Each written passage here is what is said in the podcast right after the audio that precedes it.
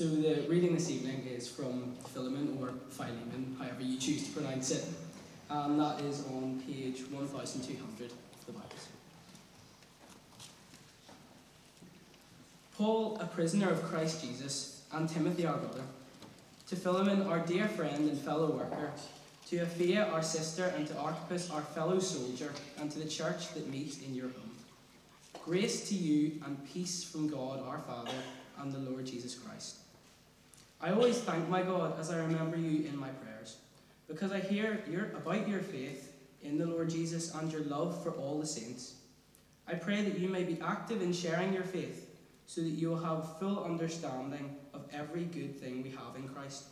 Your love has given me great joy and encouragement, because you, brother, have refreshed the hearts of, our, of the saints. Therefore, although in Christ I could be bold and order you to do what you ought to do, yet I appeal to you on the basis of love.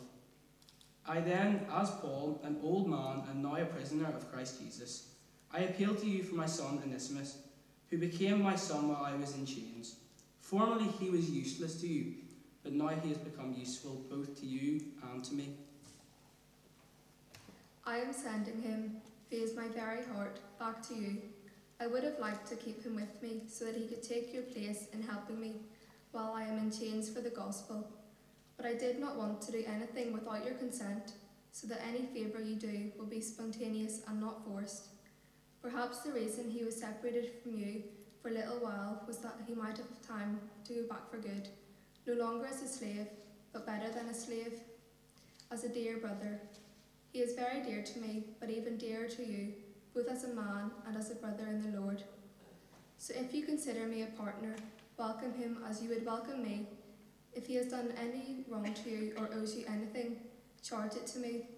I, Paul, am writing this with my own hand. I will pay it back, not to mention that you owe me your very self. I do wish, brother, that I may have some benefit from you in the Lord. Refresh my heart in Christ. Confident of your obedience, I write to you knowing that you will do even more than I ask. And one more thing prepare a guest room for me, because I hope to be restored to you in answer to your prayers. Epaphras, my fellow prisoner in Christ Jesus, sends you greetings, and so do Mark, Aristarchus, Demas, and Luke, my fellow workers.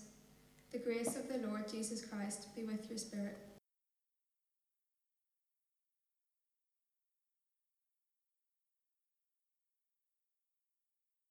Good evening, everyone. It's great to be together, isn't it? Um, we're looking at the book of Philemon. Uh, let's pray as we come to God's word. Our Father, we, we've just prayed uh, that we would offer up our lives to you in spirit and truth. We've prayed that you would finish your new creation in us, that we might be pure and spotless before you. Lord, deep, deep, deep things to pray about. So, Lord, we ask that you might answer our prayers tonight.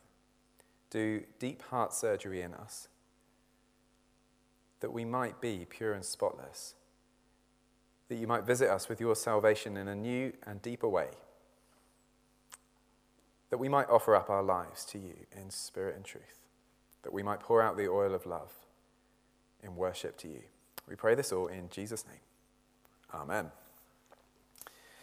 So, for one night only, we're looking at the book of Philemon. I don't know who, if you've ever heard Philemon being preached on, or if you've. Has anyone heard Philemon being preached on in the last 10 years? No, just one or two, couple at the back. That's great.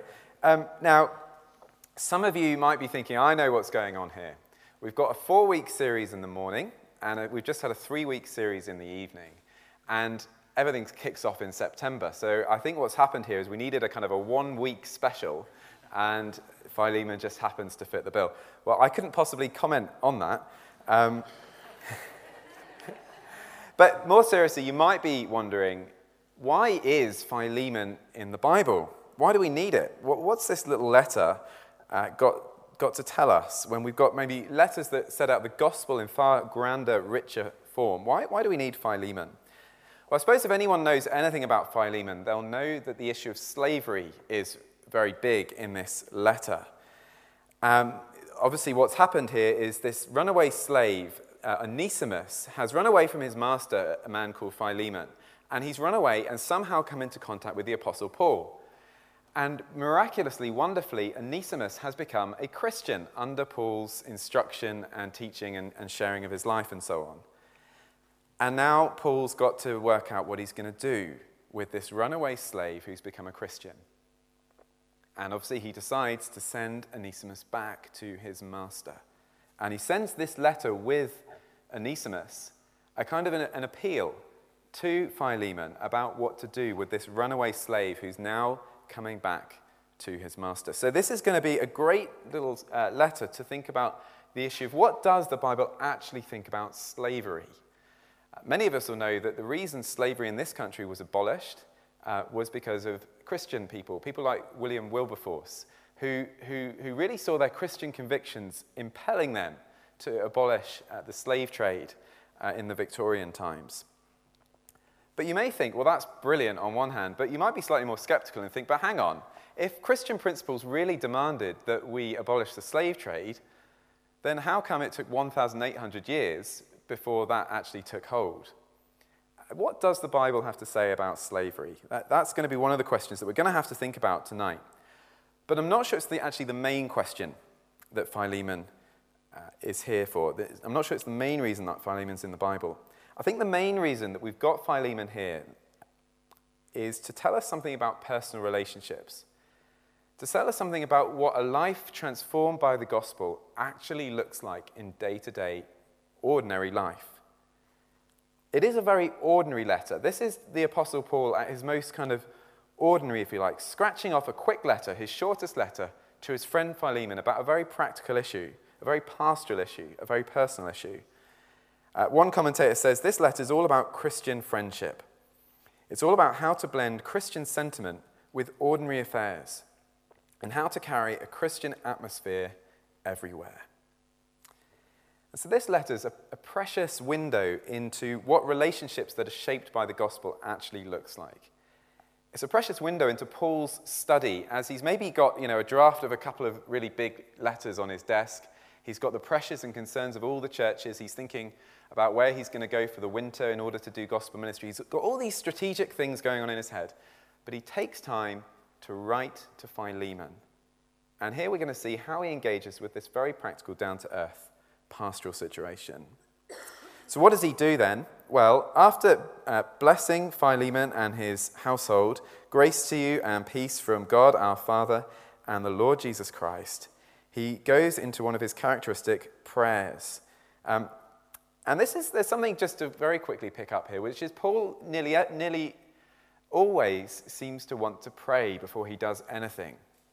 He always wants to kind of think, okay, Lord, what is it that I'm longing for this person? What is it that I'm hoping that you're going to achieve by your power before I ever pick up my pen and start to write? And Paul, when he prays for Philemon, he prays with deep thanksgiving. We need to keep this really strongly in mind as we read this letter. Have a look at verse 7. Paul says, Your love has given me great joy and encouragement, because you, brother, have refreshed the hearts of the saints. Philemon is a really committed Christian, really, really committed Christian. It looks like he has possibly a church meeting in his house. Uh, he's, he's somebody who's doing hospitality all the time. He's refreshing the hearts of the saints. He's looking out for his brothers and sisters in the Lord. He loves to do that. And that gives Paul great encouragement as he writes to Philemon. But Paul also wants to pray for him, and he wants uh, Paul, Philemon's love to develop. And the, the guts of what Paul prays for Philemon is there in verse 6. Uh, he prays uh, that Philemon may be active in sharing your faith, so that you will have a full understanding of every good thing we have in Christ. Now, this prayer, I think it really contains, in a nutshell, what Paul is hoping for in this letter. But the problem is, it's quite ambiguous to work out what it actually means. Some of the commentators gave six options for what the words literally could mean in this passage. And our translation has chosen one, and I'm not actually sure it's the right one, unfortunately. Um, so it's, it's, a good tip, isn't it? Whenever you're looking at the Bible, even if you don't know any other languages or whatever, you know, you can, you can compare with different translations and just see at least is this a verse that people have got different uh, understandings of how best to translate it from? Because I could preach a whole sermon to you about how we all need to be active in sharing our faith and we all need to be going away doing more evangelism. And if I locked into that without checking another translation, I'd actually be making a bit of a mistake because most translations don't think this verse is about that. Um, this is my sort of best attempt to try and give a, give a sense of what this is a, a prayer for. Paul prays that the partnership or the fellowship that comes from your faith might be active. Now, that's still pretty vague, um, but I wanted to flag that up, and we'll come back to this at the end once we've gone through the letter to try and work out what it is Paul actually might mean by this. So, Paul prays for Philemon, and then he writes to him. And the main thing that he writes to him, Philemon is in verses 18 to 20. So, we're just going to work through this and see what it is Paul says to Philemon, and then we'll draw some uh, conclusions. So, firstly, um, Paul is making an appeal to Philemon, and it's on the basis of love. Verse 8 Therefore, Paul says, although in Christ I could be bold and order you to do what you ought to do, yet I appeal to you on the basis of love.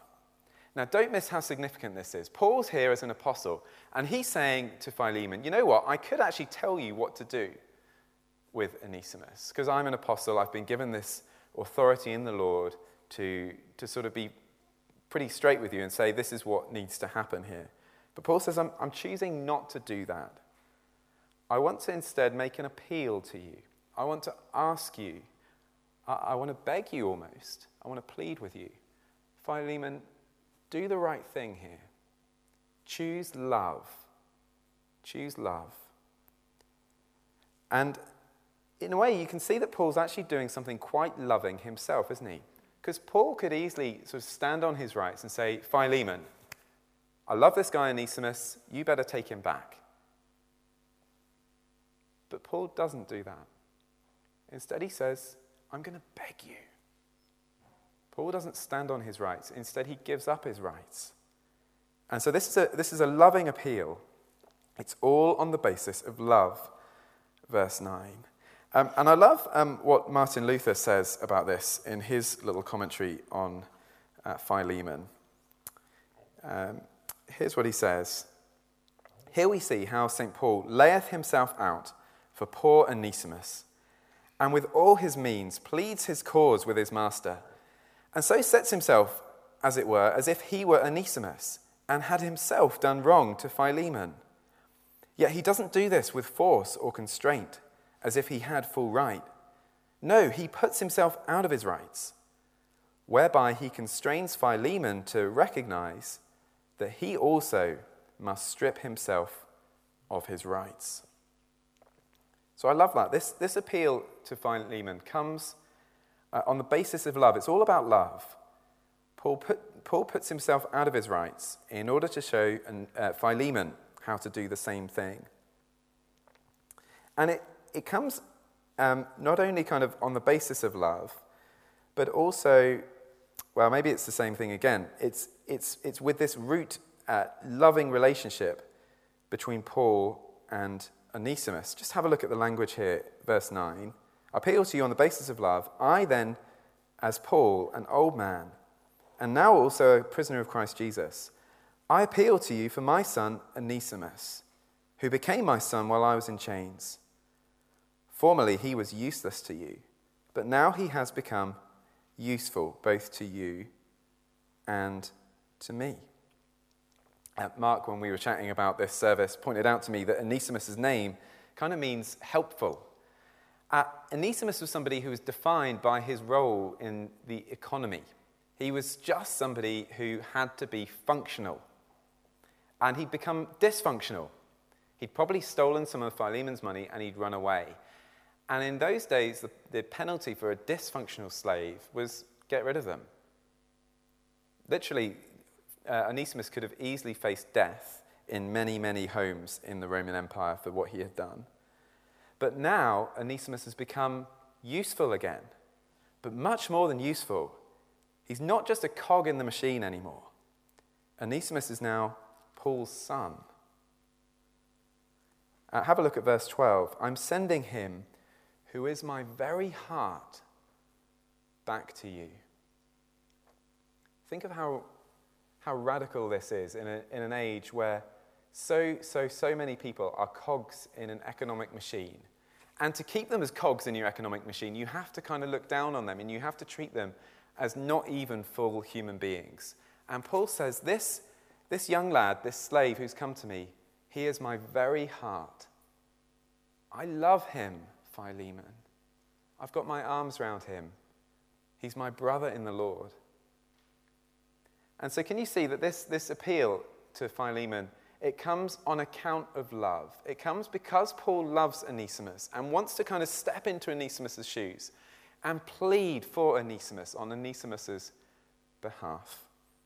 This is appeal that is on the basis of love or on account of love. So you might be thinking, well, if Paul loves Onesimus so much, why on earth would he send him back to his slave master? Why would you send somebody that you love back to a life of slavery? Well, Paul gives two reasons, and this is the next part of Paul's appeal. Um, verse, uh, verse 12 I'm sending him back to you, I'm sending him who is my very heart back to you. I would have liked to keep him with me so that he could take your place in helping me while I am in chains for the gospel. But I did not want to do anything without your consent, so that any favor you do will be spontaneous and not forced. Now, Paul is 100% clear that it is, in fact, right that he sends Onesimus back to Philemon. It is, bottom line, very black and white, very simple, the right thing to do. If Paul keeps Onesimus under every law going, then he is breaking the law. He's keeping somebody else's property. Now, that sounds awful to us, doesn't it? But that was the law, both of the Roman Empire and, to be honest, of the law in the Old Testament. The Old Testament, we saw it if you were here a few weeks ago when we looked at an eye for an eye, a tooth for a tooth, does talk about slaves as being people's property. And so Paul has got no right to just unilaterally decide that he wants to keep Onesimus with him. The right thing to do is to send him back. And so that's what Paul does. This is God's clear will. This is the first reason Paul sends Onesimus back, because God's will is clear. It's Philemon's job to decide what to do. Now, before we kind of, before we kind of um, get total head staggers and think, goodness, Paul, you've lost me here. I can't believe you're sending a slave back to his master. Um, we need to, I suppose, recognize that slavery is not a binary thing, right? It's not as simple as there is slavery and that is intensely evil, and then as soon as you're not a slave, that's okay. It's much more of a sliding scale. Um, there's obviously a difference between the kind of slave trade that was happening 200 years ago, um, which was very, very, very, very, very bad. And then there's the slavery that was happening in the Roman Empire, which is very, very, very bad. And then there's the slavery that happens in the Old, in the Old Testament world, in the Bible, which is very bad. Don't know exactly how bad, but you can see there's shades along here, and you can see it's going to make a, a big difference. And actually, we're in a kind of slavery, aren't we? Really? Most of us sell our time for somebody. We don't own our time because we've sold it. And I know we think, well, we're kind of free to do that, but there's a lot of us sitting here tonight who probably aren't free to do that. We couldn't pack in our jobs tomorrow. We're tied in, we're locked in. I know lots of people who, who would love to say leave London and go and live somewhere else, but they just can't do it. They've become locked into a system. We're not totally free, even though we've got rid of the slave trade, which is a good thing. Um, and so I think we need to recognize as we're reading Paul here slavery is bad, yes. Slavery, I think, ultimately gets replaced by the gospel. But it's not as simple as, goodness, if you do anything that um, works within that system of slavery, it's going to be totally wrong. Because we're actually we're all working within some sort of uh, constricting of freedom in our systems. Um, we'll come back a little bit to slavery in a moment. Um, but that's the first reason, anyway, that Paul sends Onesimus back, because it's God's clear will. But there's a second reason, and this, I think, is coming because Paul's got a sense of what God's what we might call God's secret will is, or his providential will. And you can see that where he says, verse 15, perhaps. He's kind of guessing now. So here's the second reason Paul sends Onesimus back. Perhaps The reason that Onesimus was separated from you for a little while was that, he, was that you might have him back for good, no longer as a slave, but better than a slave, as a dear brother. He is very dear to me, but even dearer to you, both as a man, or in the flesh, and as a brother in the Lord. So Paul's saying, you know, Philemon, think about this with me a second. I know it's annoying that your slave ran away from you. He really shouldn't have done it. But you know how God often uses evil for good. Paul often, God is often able to take the, the bad things that happen in this world and make good things out of them. And perhaps the Lord allowed Onesimus to be separated from you for a time so that something even better might happen. So that in fact he could become a Christian, so that we could be brothers in the Lord, and so that you might receive him back not only as a slave any longer, but much more than a slave, as your beloved brother in the Lord. And so Paul is, Paul is sending Onesimus back because he thinks that's maybe where God's will is pointing. He's got this clear reason that he has to send him back, but he also has this sense that maybe this is what God is up to the whole time. God is really wanting to see this reunion of Onesimus and Philemon totally kind of transformed by the gospel. No longer as simply a slave and a master, but now two beloved brothers in the Lord. So I think the purpose of this appeal is the second point here. Paul sends uh, Onesimus back with the purpose of love. Paul thinks that God's will here in this situation is that there's going to be love between Onesimus and Philemon. And so Paul's not going to take this into his own hands. He's not going to somehow force uh, uh, Philemon uh, to do something, because that wouldn't be loving then. He's going to try and make it possible for Philemon to do the right thing, to choose to love.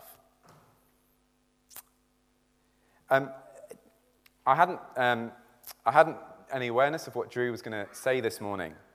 Uh, so I was very interested to hear all about um, little redeemers. We were looking at Ruth chapter 4 if you, if you weren't uh, in, the, in the service this morning, and how um, Boaz models for us a, a kind of a, a redeeming kind of a life, and we could maybe live that out ourselves. And Drew raised the interesting point that there's often seems to be a choice in the Bible between being uh, very sort of hard legalistic, simply obeying the commands, I suppose, with, with no concern for another person, and then simply being kind of nice in a very wishy washy way. And neither of those things seem to work, which was a helpful point. But I suppose what that leaves is a bit of a question, doesn't it, about what does the actual right way to live look like? What does it look like to live in this loving kindness kind of a way? Well, isn't Philemon a wonderful example? Isn't this letter a wonderful example of what it looks like to love? And I think it's so interesting that Paul is both saying, yes, the law really, really matters. I'm not going to break the law here. Um, but he also uh, doesn't just kind of send Onesimus back and see you later, Onesimus. Sorry, got to send you back. Paul actually takes on the onus himself. He makes this problem his. He chooses love. He says, Right, there's this situation I've got to deal with.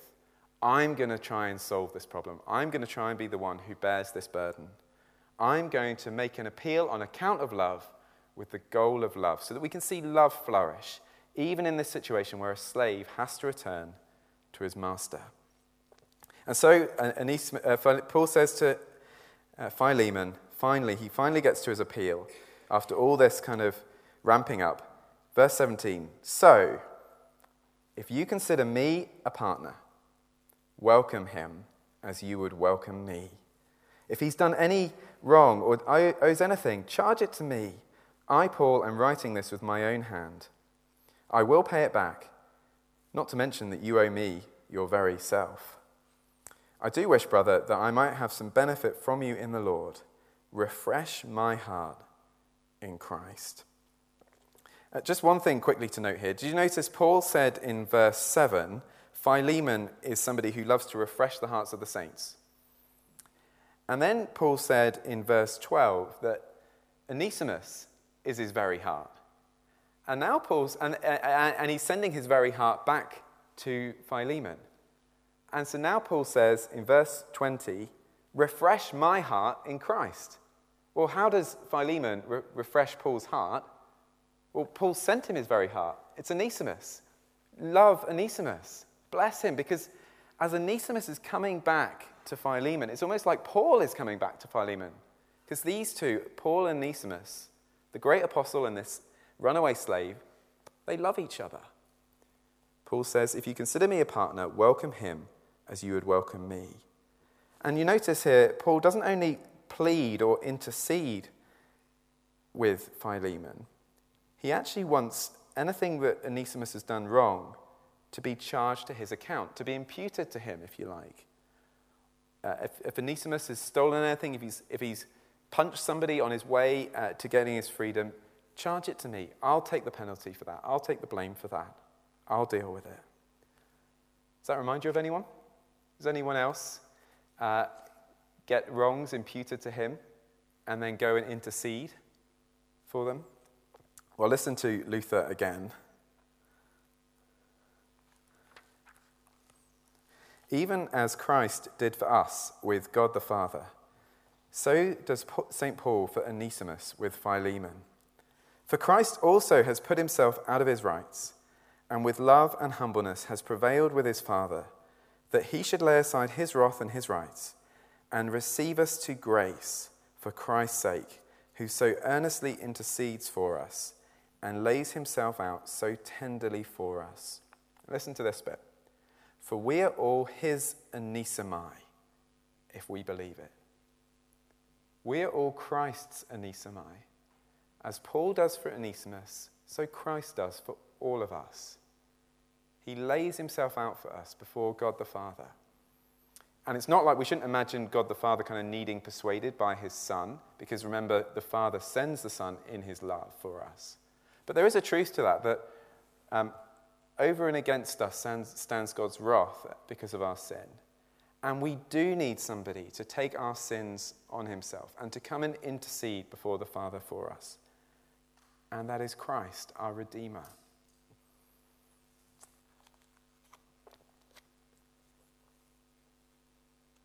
And so, can you see what's going on here? Paul is living out the gospel, isn't he?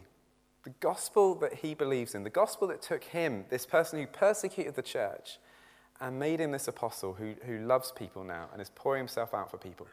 Now he's pouring himself out for this man, Onesimus, uh, choosing to make this appeal of love for his friend, his brother in the Lord, this runaway slave. And now Paul says to Philemon, Well, you've benefited from the gospel, Philemon. You've been forgiven. You've got Christ interceding at God's right hand for you. So now you live the gospel out too, won't you? Choose love. Receive Onesimus back, not only as a slave, but as a beloved brother in the Lord. So, if we come back to the prayer very briefly, um, this is what Paul's praying for. He's praying that the partnership, uh, the partnership that uh, Philemon has with all his brothers and sisters in the Lord, that comes from their shared faith, might be active, might be at work, so that you will have full understanding of every good thing we have in Christ. Now, we haven't got time to go into this full understanding thing, unfortunately, but flag it up there. It's interesting that as Philemon is going to receive Onesimus back, Paul says he's actually going to understand more of his salvation. He's going to understand more of everything he has in the Lord. But just flick back to the first part of that there. Um, is that, I hope that's clear. What Paul's saying is that that partnership that we have as brothers and sisters in the Lord Paul's saying to Philemon, that needs to be active as this guy Onesimus comes back to you, because he's your brother. Receive him in the Lord. Okay, um, that's taken a little bit longer than I was hoping to go through some of that, so uh, apologies for that. Um, let me try and just draw um, a few conclusions from that. I think it's interesting. This, this letter isn't just to kind of do this. It's not just do this, love uh, love um, and, and kind of receive Onesimus back. I think this letter has been kept by the church because we actually hear the voice of faith that works through love speaking here. This is the Apostle Paul showing us and demonstrating love as he appeals here.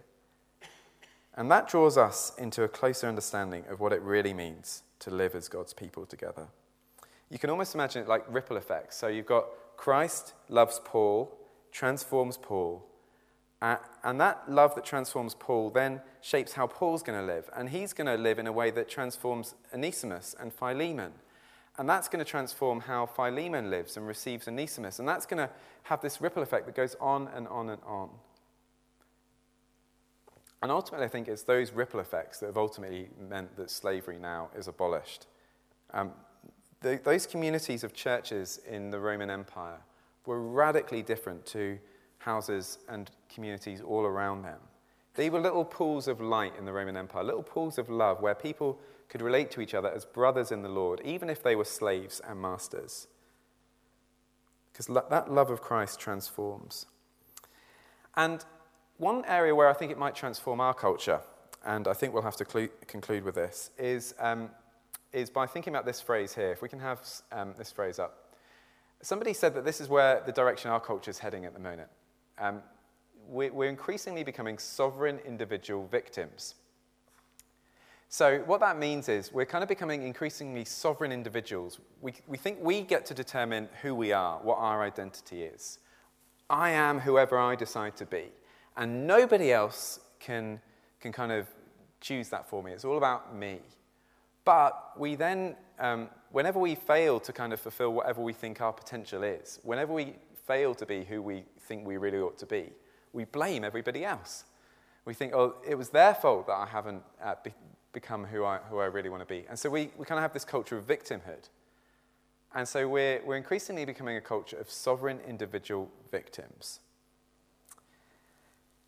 And the challenge and the promise of the gospel, as we see it in, in this letter of Philemon, is that it reshapes us into something very different. The gospel of Christ, the love of Christ, is going to reshape us into, instead of sovereign individual, uh, individual victims, loving brothers and sisters in Christ. Instead of uh, wanting to be defined by what we think we are, we're going to be defined by what Christ has done for us. He's loved us, He's made us His brothers. Uh, instead of feeling like we've, we're, we're victims and we've lost something, we haven't fulfilled our potential, instead we're going to see ourselves as sharing immensely in all that Christ has done for us. And so that means instead of blaming others, we're going to try and serve others. We're going to love them. Instead of trying to be isolated individuals. We're going to be willing to, to share our hearts with all sorts of different people. We're going to be willing to sell ourselves out for each other, loving them as Christ has loved us. And that, I think, is the, is the heading under which we need to think about this issue of slavery. Paul doesn't command Philemon to release Onesimus, he, he just says, receive him back. Uh, and this idea is that this category of being a brother, it kind of simply transcends being a slave. It's not really about whether Onesimus is a slave anymore, as long as he's received as a brother, because it's so much bigger to be a brother. Uh, it doesn't really matter that they're slave and master anymore. It's not ideal, but that's the way it is. But what is much more important is that these two people relate to each other as the brothers in the Lord that they are. Because it's not about simply Onesimus fulfilling his potential.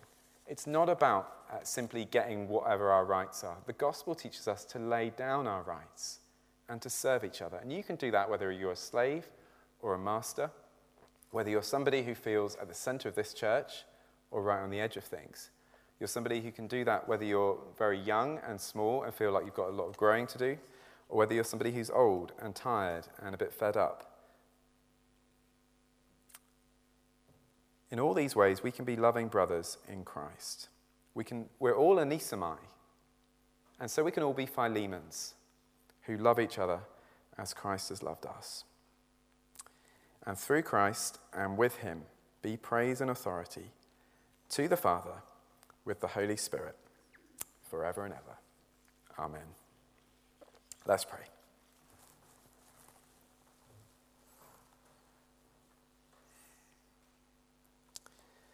Our Father, we thank you for this little letter of Paul that we've only really scratched the surface on tonight, but we, we thank you for the way it, it models for us this, this glowing relationship and this glowing way of living that becomes ours in Christ.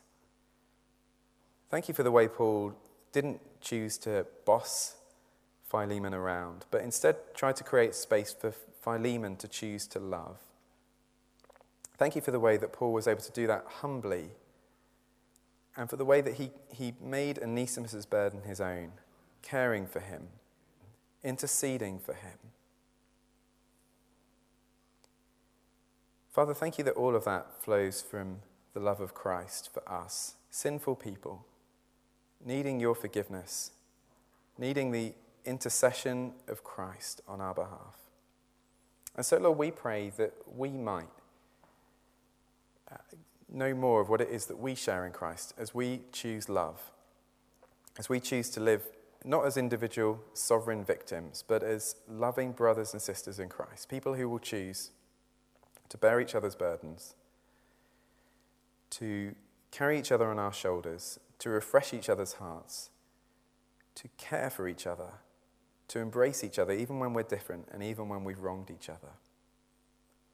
Lord, might this community, might the people sitting here this evening, might we be a people who show this beautifully different, beautifully loving, beautifully free way of living for each other that Christ has won for us and that he shows to us and that he creates in us. Lord, we ask this for Jesus' name's sake. Amen.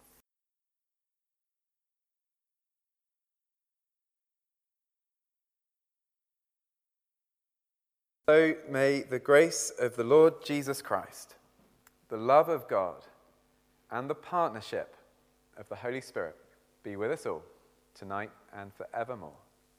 Amen.